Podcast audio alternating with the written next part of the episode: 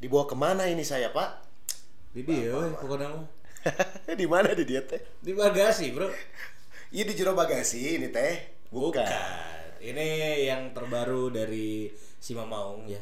Bagasi yaitu bahas game Persib. Widih. Kita ngobrolnya nggak berdua. Kalau oh, di obrolan uh. Bagasi kan selalu berdua ya. Sudut yeah. pandangnya hanya dari uh, saya dan kamu gitu ya. Betul. Dari Zi dan juga Fajar. Ha. Tapi di Bagasi kali ini kita mendatangkan tamu-tamu istimewa. Wish. Ini tentunya ada Kang Ripan. Halo. Kuat ketamu. Ih, kuat ketamu. Iya, ini kan salah satu bobotoh yang kebetulan bekerja di Simamau. Dan satu lagi ada Kang Angki. Halo, ya. halo, halo. Ini sebagai apa ini Kang Angki nih? Coba. Sebagai jurnalis, jurnalis harian Simamau dot com. Wih, itu dia. Yang pingin kita bahas ya tentang Persib supaya ah. di awal-awal putaran pertama sih rada hoream lah ya. Ya kalau melihat uh, hasilnya uh, Persib sekarang ada di peringkat sebelas ya. sepuluh apa sebelas sih? sepuluh ya terakhir ya untuk putaran pertama ya. Ya sepuluh dan ada potensi kegeser kalau di bawahnya pada menang. Kan ada beberapa tim yang di bawah Persib ini menyisakan pertandingan uh, tunda ya atau yeah. ada tabungan match lah gitu. Masih jauh. Nah, kalau kita nah. lihat uh, semuanya nih ya, mungkin dari Kang Ripan dulu boleh ya. Selama awal musim putaran pertama Persib ini kenapa nih bisa kayak nah, gini? Nah, kumaha ya? Kalau menurut saya di putaran pertama faktornya adalah Uh, ketidaksiapan tim ini untuk berkompetisi ya. hmm. uh, Yang pertama yeah. uh, kita memilih Miljan Radovic uh, dan Miljan Radovic akhirnya harus dipecat uh, ketika Liga baru mau mulai. Terus masuklah Robert Albert. Jadi Robert Albert uh. cuma punya waktu sekitar waktu itu berapa minggu ya? Semingguan kurang, eh lebih hamin satu minggu. minggu. Hamin satu minggu Satu mingguan untuk meramu uh. tim uh, main di Copa Piala Indonesia sekali, abis itu main di Liga. Yeah. Artinya dia tidak punya keleluasaan untuk uh, mencari pemain yang dia inginkan. Mm-hmm. Dia harus, jadi kayak disuruh masak nasi goreng itu bumbunya mungkin bukan bumbu nasi goreng gitu mungkin ya. Iya iya iya. Tapi kan di situ harusnya juga ada adaptasi yang cepat dari Robert Albert. Yeah. Uh, sayangnya Robert Albert juga tidak terlalu cepat ya, jadi uh, mungkin dia juga menunggu. menunggu putaran dua untuk dijadik putaran satu tuh dijadikan pramusim untuk dia kayaknya gitu ya. Nah, jadi kalau mau fair sih penilaian buat Robert Albert ya dimulainya di putaran dua karena dia tentu tahu uh, dengan membuang yeah. pemain beberapa pemain dan mendatangkan pemainnya yang notabene pilihan dia mungkin mm-hmm. itu akan menjadi penilaian yang fair ya untuk menilai kinerja Robert Albert. Kalau yeah, dari yeah, saya yeah, begitu. Yeah. Nah, kalau dari Kang Angki mungkin mau nambahin apalagi dari total putaran pertama tuh berapa pertandingan sih, Coach? tujuh belas ya. tujuh belas pertandingan dan kalau nggak salah menangnya tuh cuma empat. empat kali menang. Nah, ini gimana nih penilaiannya nih? Emang tadi seperti kata Ripan bilang kelihatan banget Persib nggak nggak siap di kompetisi dengan uh, arahan Robert ya, maksudnya hmm. karena Robert kesempatan kesempatan untuk meramu timnya bentar gitu. Jadi uh, banyak, jadi masih kayak proses adaptasi lah, mulai dari skema bermain, karakter, filosofi bermain. Tadi bil- Ripan bilang si Robert masih ken- masih meramu uh, pemain yang ada gitu. Terus uh, ya ditunggu untuk ini ya, kepak fungsi dari tiga pemain baru aja sih yang pemain asing ini, karena uh, Robert dulu dari awal udah bilang dari Mihalik sama Arthur itu emang nggak masuk sama skema dia gitu. Ya. Tapi seenggak masuknya Mihalik sama Arthur ya, kalau kita lihat di awal pertandingan gitu, menang tiga kosong dan Arthur ngegolin dua gol pada saat itu lawan Persipura. Uh, Eta ge golna gede milik atuh Pak. Terus menyelamatkan muka kita juga lawan Persija kan. Iya iya iya. Jadi lagemi lagemi saya tahu laki gede milik. Ya. Tapi pada akhirnya memang uh, harus dicoret ya, yeah, yeah, termasuk yeah. Bojan Mališić juga, terus juga apa Rene Mihalik dan juga Arthur Gevorkyan digantikan tiga pemain asing yang sudah memperkuat Persib di akhir putaran pertama kemarin melawan P S S Sleman. Nah, ada uh, di belakang itu Nick Weipers, uh-huh. ya kan dari Belanda. Tengah ada Omid Nazari, ini dari Filipina. tapi uh, dia sempat uh, lahirnya di Swedia, berdarah Iran. Sih hayangna naon sebenarnya. Heeh. Emang geus jadi pemain Persib. Iya, bener lah, ini nama geus pemain Persib lah. Yeah. Terus uh, depan si ini ya Kevin Kippersluis. Nah, itu dia. Kalau dilihat dari uh, ya gotak-gitaknya ya. Ini yeah, yang yeah, agak yeah. mencolok dan agak nyambung sama skemanya baru dua pemain nih. Nick uh, dan juga Omid Nazari gitu, yeah, yeah, karena yeah, kemarin yeah. juga kebetulan lihat langsung di stadion. Huh? Omid ini bisa menutup pergerakan dari Brian Ferreira justru pada saat lawan P S S. Nah tapi kalau dari teman-teman sendiri melihat tiga pemain ini pilihannya Robert ini ke depan uh, yakin nggak nih de- dengan tiga-tiganya? Justru kan ya kayak Van Kippersluis saja di depan mm-hmm. ada satu peluang penting loh, nggak mm. jadi gol, dioper lagi ke Beckham. Can milik berarti. Kalau dari saya sih uh, untuk backnya uh, Nick ya. Nick. Nick itu salah satu tipe back modern. Ter- okay. Terlihat uh, perubahannya bahwa di putaran pertama Robert Albert tidak begitu bisa. Dia mungkin dia ingin bermain dari bawah, tapi itu tidak bisa terjadi karena Bojan memang tidak memiliki kemampuan untuk set play yang baik. Ya, katakanlah sebaik gitu ya, ya katakanlah sebaik Vlado gitu. uh, nah Bojan itu memang bukan di situ gitu uh, atribusinya. Nah kemarin itu ketika dipasang Nick dan Jufrianto uh, terlihat bahwa Nick bisa bisa memainkan bola-bola pendek dan punya visi tipe back ya. modern lah kalau dinilai dari satu pertandingan ya. uh. Nah tapi kan kita harus juga melihat beberapa pertandingan ke depan dia belum ketemu striker-striker yang jahat ya. Terus rumput-rumput yang hmm. kering di di away gitu. Nah, itu tuh harus kita uji lagi. Yeah, yeah, yeah, kalau Omid jelas dia sudah bisa meredam uh, Brian Ferreira. Itu enggak main-main loh. Brian Ferreira itu di Johor di J D T-nya di Malaysia itu yeah. anak buahnya Mario Gomez kan? Ah, benar benar benar. Dia salah satu yang terbaik lah di Asia Tenggara lah. Buktinya waktu lawan P S M Makassar aja Mark Klok juga dilewat dua kali gitu. Uh, uh, uh. Uh, nah, kemarin tuh Brian Ferreira tidak bisa melewati Omid. Dia ditahan, tipenya bukan bukan orang yang sekali hantam sekali hantam, dia mm-hmm. tuh nutup ruang passing, nutup ruang gerak, pemikir lah, yeah, salah yeah, satu yeah, yeah. gelandang modern, mm-hmm. defensive midfield modern. Uh, untuk satu pertandingan bagi saya itu sangat, kalau melihat satu pertandingan Omid itu sangat menakjubkan. Uh-huh. Semoga uh, bisa bisa berlangsung, trennya berlangsung bagus ya karena mm-hmm. dengan adanya Omid. Yang pertama Ajis bisa menyerang dengan leluasa. Nah, itu iya. kenapa Ajis bisa kemarin geraknya hmm. terlihat lebih enak karena ada Omid. Ada Omid. E, kasarnya Ajis tuh jadi nggak usah memikirkan le- bertahan gitu. Ajis uh. udah tugasnya nyerang aja. Nah terus Omid bisa menjadi penyambung antara e, Jufrianto dan Nick ke Omid ke lini tengah. Nah itu salah satu tuh yang terakhir adalah kemarin kalau melihat dari P S S Sleman matinya Brian itu berpengaruh pada tidak dapat e, supply-nya striker mereka Yevhen.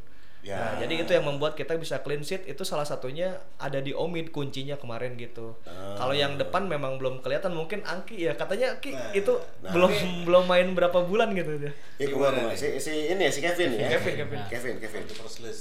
Jadi Kevin tuh terakhir main dia uh, Mei dua ribu sembilan belas setelah keken divisionnya dari Liga dua-nya Belanda. Ya, Keken sudah berubah jadi food festival mungkin. Itu kan. Ini kan di Belanda. Di Belanda ya. ya. Uh, dia terus uh, beres musim dua ribu delapan belas dua ribu sembilan belas kemarin. Hmm. Terus ada break berarti sekitar dua bulan hampir tiga, hampir tiga bulan lah. Hampir tiga bulan ya dia ini. Sebelum akhirnya dia ke Indonesia. Emang dia sebelum sampai ke Indonesia setelah udah punya kor, apa, komunikasi dengan Robert, hmm. katanya dititipin di satu klub Malaysia dulu. Hmm. Untuk adaptasi di di Asia Tenggara, Asia Tenggara. Hmm. Untuk menjaga fisiknya, tapi setelah hmm. sampai ke Indonesia emang kelihatan belum optimal ya, mulai dari fisik, uh-huh. terus dari uh, pemahaman dia dengan gaya bermain di Indonesia gitu. Uh-huh. Jadi uh, belum inilah belum bisa menunjukkan kemampuannya, apalagi uh-huh.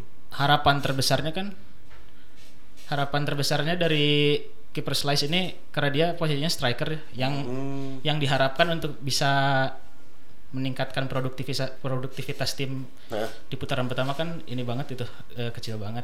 Yeah, yeah, yeah. Jadi yeah. karena ekspektasinya besar mungkin kelihatannya dengan di debut kemarin dia belum bisa cetak gol jadi e, kebayangnya belum belum inilah belum jadi jawaban beda sama kayak Nick sama Omid, gitu Omid kan huh? Dia langsung bisa merebut hati bobotoh gitu. Uh, Oke, okay. Tapi kalau berbicara tipikal uh, penyerang gitu ya kan di Persib saat ini uh, the one and only lah kalau yeah. tipikalnya ataupun uh, apa uh, figur uh, goal getternya gitu ya ada pada diri uh, Eze okay. gitu.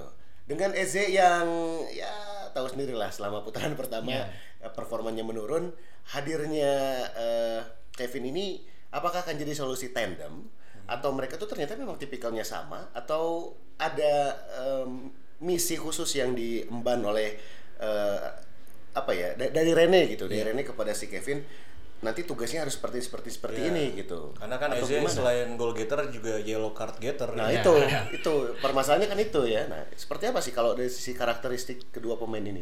Sebagai untuk karakter emang sebenarnya agak beda ya. Jadi Kevin uh. emang banyak uh, dia bisa buka ruang karena posisi naturalnya juga sebenarnya dia sayap kiri. Oh, okay. Meskipun di musim terakhirnya di Kambur itu uh. Uh, main sebagai striker, tapi uh-huh. posisi naturalnya dia sayap kiri. Sayap kiri. Uh-huh. Uh, diharapkan emang bisa si Kevin ini bisa menjadi tandem Ezekiel kayak smart, mungkin seperti Bauman di musim kemarin ya. Oke. Okay. Jadi bisa bisa nutup ruang karena Eze juga emang banyak bergerak liar ke kanan nah, ke kiri nah, ya. dengan gitu dengan ya. posisi eh, apa postur Kevin yang sama cukup lah, cukup tinggi lebih. gitu nah. Mungkin diharapkan dia bisa jadi solusi dari bola udara atau apa mungkin. Dan oh, okay. mungkin bisa jadi eh, pembuktiannya di lawan Tirakago ini. Nah, iya. hmm, tapi reviewnya nih ya selama putaran pertama ini gitu.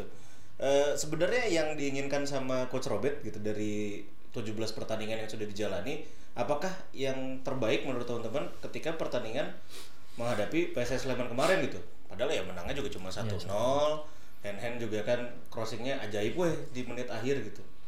Ya kalau saya sih melihatnya uh... berarti kan menilai Robert adalah dimulai dari ketika pemain tiga pemain baru itu tiba ya. Yeah. Hmm. Katakanlah e, mereka itu adalah pilihannya Robert walaupun tidak semua tidak satu tim penuh gitu. Tapi setidaknya ada yang dia pilih lah. Yeah. Nah, dengan melawan P S S e, P S S itu kan di papan atas ya dengan Seto Nurdiantoro mm-hmm. pelatihnya salah satu pelatih A F C Pro terbaik di Indonesia. Terus dia punya Brian Ferreira dan Yevhen yang di putaran pertama sangat tampil sangat baik lah. Hmm. Nah dengan kita bisa meredam P S S walaupun ya di partainya juga di kandang, tapi dengan clean sheet dan mencetak satu gol dan tiga poin itu kan harusnya menjadi hasil yang baik. Yep. Artinya kita sudah tidak menang juga saat itu tujuh pertandingan eh, selama tujuh pertandingan kita tidak menang dan akhirnya menang dengan clean sheet dan dengan permainan yang secara sistem udah benar, yang penting sistemnya benar dulu deh gitu. Yeah. Nah kemarin tuh secara sistem udah udah kelihatan gitu, kelihatan signifikan e, dan bagi saya itu udah udah lebih dari cukup lah gitu. Baiklah Boboto, kita break dulu ya.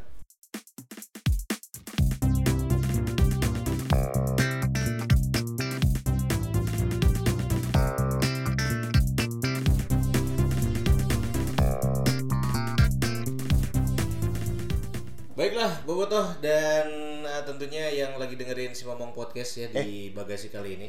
Saapaannya dong. Saapaannya mau ngers. Mau ngers ini. Kita tadi udah sedikit ngebahas uh, reviewnya Persib di putaran pertama. Bener. Kemudian juga sepak terjangnya tiga pemain baru nih ya. ya. Dan tentunya yang jadi catatan selama putaran pertama menurut Kang Anggi nih, apa nih yang harus diperbaiki sama Persib? Yang pasti disiplin ya, disiplin pemain. Disiplin. Ini kartu kuning Tah. banyak banget. Hmm. Eze ya tadi rekor ya. Yellow card getter. Yellow card getter. Ini striker dengan perolehan kartu kuning terbanyak ya. Di dunia menurutnya. Melebihi jumlah golnya. uh, ya itu disiplin lah yang pasti. Disiplin. Uh, gimana caranya Eze bisa neken jumlah kartu kuningnya karena uh. sekarang striker yang tersisa cuma Ezekiel dan Kippersluis. Iya. Hmm. Tanpa Ezekiel kayaknya udah nggak punya lagi striker. Ya, dia itu mengandalkan Kippersluis satu. Uh-huh. Dan peran Eze kan penting banget, vital banget di lini depan. Yeah. Jadi uh-huh. kalau mau ngejar poin dari tim lain ya Eze harus sering main dengan uh-huh. ya catat salah satu bentuknya nggak pernah absen karena akumulasi ya. Kudu di I S Q sih karena saya. Terus yeah. di lini belakang ya Juprianto kan yang kedua paling banyak jumlah kartu mm-hmm. kuningnya. Terus sama Mališić. Nah dengan adanya Nick Weipers sekarang, diharapkan ya di lini belakang pemain pilarnya gak sering absen ya. Ya, itu ya. Nick Weipersnya mainnya lebih tenang, efeknya bisa ke Jupenya juga lebih tenang mungkin. Ya, si ganteng kalem ya bro. Si Nick juga kan debut langsung kartu kuning. Ya, nah itu kan harus jadi perhatian juga. Yang utamanya sih disiplin sih. Disiplin ya.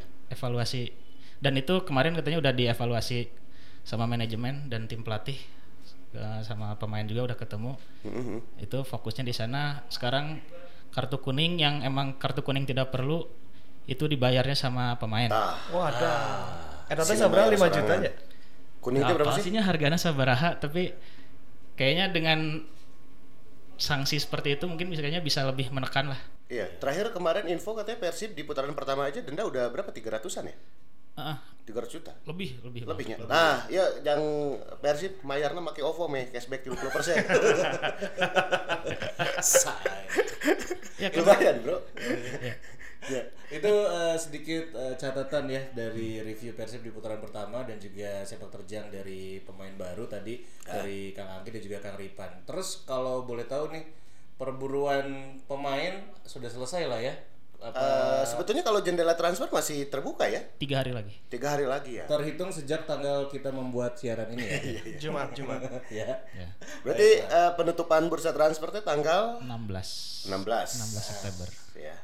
Baiklah, terus okay. uh, ya kemarin sudah diklarifikasi juga, kan rame tuh di medsos, Ferdinand Sinaga lah, Irfan Badim lah, uh-huh. udah, udah lah itu udah clear ya sebenarnya. Mual berarti nya, mual ya, mual ya. Terus kalau, nah ini kita menyisakan tanda tanya besar dari seorang Fabiano Beltrame. Ah. Itu kelanjutan naturalisasinya seperti apa? Atau terus ya mungkin ada sedikit bocoran gitu, akan bermain di putaran kedua atau gimana nih? Hmm. Jadi yang lebih uh, tahu sih. banyak banyak kendala ya, mulai dari uh, mensesneknya katanya kemarin-kemarin lagi naik haji jadi hmm. tertunda. Oh Pak Pramono naik haji, coba saya telepon. Kan biasanya ayah P L T bro. Ya. Ya kan harus lewat, kayaknya emang harus lewat Pak Menteri ya. Oh, ya. Harus langsung ya. Dan kan rencananya itu bareng diambil sumpahnya ada Fabiano Dutra. Lalu ada Mark Klok nggak salah. Itu jadi si Osas Ogi atau udah? Osas sudah, Osas sudah kemarin udah, udah main duluan. Di timnas juga kan Osas. Oh. Uh, ya beberapa pemain yang diproyeksi untuk naturalisasi harus diambil sumpahnya katanya bareng. Nah masalahnya ketika yang satu pemain bisa, yang lainnya nggak bisa. Jadi oh, oh gitu eh, kan. Bentrok jadwal. Bentrok jadwalnya. Jian grup W A meh bareng. So. Eta nu pemain naturalisasi itu tadi jiankeun grup W A. Jadi b- banyaklah kabar-kabar dari manajemen juga sering ngeluh, aduh, harusnya hari Senin kemarin Fabiano udah diambil sumpah tapi katanya nggak jadi karena ada satu dan lain hal. Jadi oh. ya agak pelik juga sih sekarang masalahnya uh, jendela transfernya udah sebentar lagi ditutup. Mm-hmm. Sedangkan banyak masalah yang harus diselesaikan di jajaran atas gitu. Ah, iya, jadi ya mungkin ah. Fabiano-nya juga udah pasrah sekarang mah. Iya, mungkin jadi brand ambassador Persib ya. Iya, sponsor. Sekarang keliling ya, ya, ya. S P B U, kemudian sekolah, ke sekolah, sekolah. S L B, S L B kan kemarin ke iya, S L B, iya, S L B. Iya, iya, iya. Iya, tapi ini dengan kalau misalkan nih in case Fabiano tidak uh, disumpah dalam waktu dekat dan tidak didaftarkan untuk menghadapi putaran kedua. Lini pertahanan Persib Bandung akan seperti apa menurut teman-teman tanpa Fabiano? Kalau menurut saya sih ya akan seperti tidak akan jauh dari putaran pertama. Hmm. Karena yang membedakan kan hanya meng- mengganti Bojan Mališić dengan Nick Weipers yeah. ya. Uh, artinya sekarang kalau Weipers bisa tampil membantu pertahanan dan mendongkrak performanya mungkin akan lebih baik sedikit sih, nggak akan dis- nggak akan mm-hmm. signifikan mm-hmm. juga ya. Yeah, yeah, yeah, itu yeah. ditambah um, kita berarti punya kiper sekarang tinggal Imade, Akil dan Dika Bayangkara. Ya, ya, nah itu ya. Juga kan itu tuh masuk ke lini belakang juga kan. Mm-hmm. Artinya kalaupun ada perubahan tidak akan signifikan sih. Kalau nah. prediksi saya ya. Ya karena pelapisnya juga dari Nick dan juga Juprianto ya praktis hanya tersisa ada uh, ya, Indra Mustafa. Indra Mustafa. Indra. Karena uh, Saipulo sudah keluar. Iya betul. Ya kan terus. Ya siapa lagi yang bisa diandalkan di sana? Paling yang kan? Baru ada Alfeandra Dewangga oh, iya. oh, dari timnas U delapan belas ya. Itu rising star sih memang kalau kalau untuk teman-teman yang suka ngelihat latihannya Persib Bandung. Hah? ini tuh emang menjanjikan sih Dewangga Dewangga iya, cuman kan hmm. mungkin masih terlalu muda ya untuk untuk diturunkan, cuman kita nggak tahu nih Robert Albert percaya atau enggak. Yeah. Tapi kalau secara prospek gitu ya. Prospek dan uh, teknik sih mm-hmm. aman pisan gitu. Oh, yeah. Oke. Okay. Beckham kan udah dapat menit bermain mm. ya, minimal ya, siapa tahu gitu sih. Sebabak-sebabak mah dikasih gitu sama Coach uh, Robert, apakah mungkin Dewangga juga dikasih, kan kita juga nggak tahu nih ya yeah. untuk putaran keduanya. Nah, praktis berarti uh, persiapan jelang putaran kedua dengan komposisi yang ibaratnya sekarang pemain pilihannya Robert udah ada nih, hmm. baru tiga pemain asing dan pemain-pemain barunya yang muda-muda yang sudah kemarin uh, direkrut juga gitu ya. Ini menghadapi putaran kedua, yakin gak nih bisa memperbaiki posisinya di klasemen? Karena kalau kita lihat ya juara mah agak ah, oke dewa lah, juara mah mending tahun hareup we. Heeh gitu. Yang penting ya nama merangsek naik ke papan tengah gitu ya. Aman lah meureun bisa genep besar mah. Nah, Persibna digenep gitu. Menurut teman-teman gimana nih? Genep besar Persibna digenep. Kalau untuk merangsek sih tentu bisa, tentu bisa apalagi kalau melihat kemarin eh, trennya membaik ya secara secara sistem lah, kalau saya selalu ngelihat sistemnya. Sistem bermain Persib itu udah mulai membaik ketika tiga pemain ada uh, dan itu saya kembali menekankan bahwa kehadiran Omid ini sangat penting, uh, sangat penting posisinya karena bisa jadi membangun uh, rantai yang kemarin di putaran pertama tidak ada. Mm-hmm. Jadi tugas dia tuh sangat vital walaupun memang tidak terlihat ya, tidak yeah. ada asis, tidak ada yeah. gol gitu. Cuman kalau tanpa melihat itu, kalau melihat pergerakan, bagaimana dia bisa menjambungkan lini belakang ke lini depan. Yeah. Bagaimana dia bisa menghentikan supply terhadap striker lawan, uh, itu tuh jadi sangat vital gitu. Yang ditakutkan adalah nanti justru ketergantungan terhadap Omid Nazari ini gitu. Nah itu dia. Kalau ya. merangsek sih bisa sih. Kalau merangsek ya? bisa. Kalau dari Kang Angki gimana? Ya sama kayak Ripan mungkin uh, intinya kalau untuk bicara memperbaiki posisi dari yang sekarang jadi lebih baik uh, bisa sih karena Uh, Robert sendiri udah percaya diri pemain rekrutannya bisa ngasih impact yang positif gitu untuk tim. Uh, terus uh, dia lebih udah lebih ngerti lah gimana nempatin pemain, kayak Vizcara udah sering di bolak-balik kan mm. ke tengah, ke sayap kiri, mm, terus yeah. sering ngerotasi Ghozali. Uh, jadi Robertnya sekarang udah lebih paham lah gimana yeah, yeah, yeah. Uh, membentuk tim ini supaya lebih kuat lagi. Baiklah. Tinggal tunggu hasil. Kalau ya. kuncinya sih satu kunci lagi sebetulnya, ada satu kunci yang bisa mendongkrak performa itu. Kalau misalnya dengan hadirnya Omid dan Nick dan penyerang baru itu di tujuh puluh persen, itu tuh bisa sampai di angka delapan puluh persen kalau bagi saya. Hmm. Itu tuh ada di Ezekiel sebetulnya yeah. kuncinya. Yeah. Jika kita bisa ngasih kemewahan kayak di musim lalu waktu ada Mario Gomez aja ya. Uh-huh. Ezekiel kan uh, disiplin posisi, dia tuh hampir selalu ada di kotak penalti. Tugas Ezekiel hanya menjadi penyelesai akhir. Hmm. Dilayani uh, dengan baik. Dilayani ya? dengan baik di sebelah kiri Ghozali selalu memberikan umpan-umpan bagus, di kanan Bowo juga uh, terhitung bagus musim lalu. Terus di belakangnya Ezekiel memang ada Bauman kan saat yeah, itu. Yeah. Jadi Ezekiel memang e, secara posisi dia terlalu tidak terlalu liar. Mm-hmm. Nah itu yang membuat Ezekiel sangat nyaman bermain di musim lalu karena dia nyaman tinggal ngegolin ibaratnya. Mm-hmm. Nah di putaran pertama musim ini itu tuh tidak terjadi. Dia harus ngambil bola ke kiri, mm-hmm. akhirnya dia bentrok sama Ghozali di kiri. Dia harus ke tengah, akhirnya dia bentrok sama e, Arthur dan teman-temannya. Dia harus ke kanan ketika dia crossing nggak ada orang di kotak penalti. Nah, saya kan strikernya gitu. Yeah, bingung. Nah, kalau itu bisa solving aja. Ezekiel suruh diem aja di kotak penalti dan yeah. kasih bola enak. Ezekiel kan tipenya tipe gatel ya, kayak mm-hmm. misalnya dia nggak dapat supply ya, saya neangan gitu. Kayak yeah. dulu Julio Lopez lah ada yeah, kalau yeah, zaman-zamannya yeah, yeah. Angki sering nonton, saya belum. Saya oh, belum. Saya, oh, maaf, saya belum lahir. Zaman ya. kapan itu? Dia kalau nggak dapat nggak dapat bola kan tipe-tipe yang nyari ke belakang, bukan yang tipe sabar aja nunggu striker nomor sembilan gitu. Aja tuh ya udah gatel langsung emo- emosi sebel gitu. Jadi ngehajarin orang, itu menyebutkan kartu kuning. Tidak disiplinnya posisi aja membuat tidak disiplin dia terhadap kartu kuning kan gitu. Mm-hmm. Itu tuh disebabkan karena tidak ada supply kan. Kalau dirunut kan seperti itu gitu. Nah, sekarang jika itu bisa satu-satu masalahnya selesai, kasihlah bola Eze yang enak, suruh Eze di kotak penalti aja sebagai predator, itu semuanya selesai sih. Nggak ada kartu kuning juga kayaknya. Betul, betul. Ya. Dan juga harus ada support dari lini keduanya juga yeah. gitu yeah. ya. Jadi ketika ya kan kita lihat dulu waktu ada Bauman gitu, hmm. ketika Eze-nya ngambil bola ke tengah, mau fast break di depan udah ada Bauman. Udah ada, itulah. Tapi kalau menurut saya ini ada satu faktor dan satu hal lagi yang memang harus dirubah di putaran kedua. Apa tuh, Pak? Persibna, bro. Kuduna, kudu Persibna kudu ngarubah tagline. Urah ulah ngahiji. Ngahiji ngai ngai ngan hiji, ngan hiji, ngan hiji. Ngan hiji we, sapoin we haban ya. Sok kita mah uh, kasih saran ya buat oh. Persib ini ganti tagline-nya menjadi ngatilu. Ngatilu, nganu, ngatilu poin. Jadi tilu poin tuh. Ya. Memang terus, bro. Atuh udah orang kayak hayang atuh datang ke stadion teh rame deui stadion. Terus uh, pada saat pulang teh enak euy konvoy teh gitu ya karena Persibnya menang.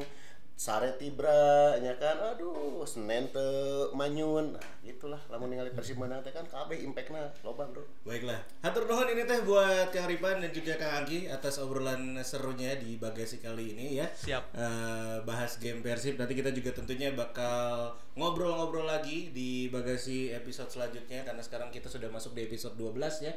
Apaan? Sekarang kan? Ini. Heeh. Uh. Hiji. Hiji mau Persib betul. Oh iya benar. Nah hiji ya. Ya baiklah kalau begitu uh, Bobotoh dan juga Mau Ngars sampai berzumba kembali di uh, podcast Bagasi episode berikutnya. Ya, ya, nanti kita juga akan menayangkan ya podcast ini tentunya di Stadion Sijalak Harupat. Jadi sebelum Persib main ada suara kita. Ada ya. Ada. Kalau diizinin paku suara ya. Dan kita juga nanti akan menghadirkan tentunya uh, bintang tamu dan narasumber-narasumber lainnya ya. Gitu yang lebih uh, bisa menyemarakan suasana. Sekarang sudah semarak, episode berikutnya kita akan bikin semarak lagi. Ya, tungguin aja siapakah narasumber dan bintang tamunya. We'll see nanti aja di episode selanjutnya ya. Bye. Ayo, barangga, barangga, barangga. Assalamualaikum.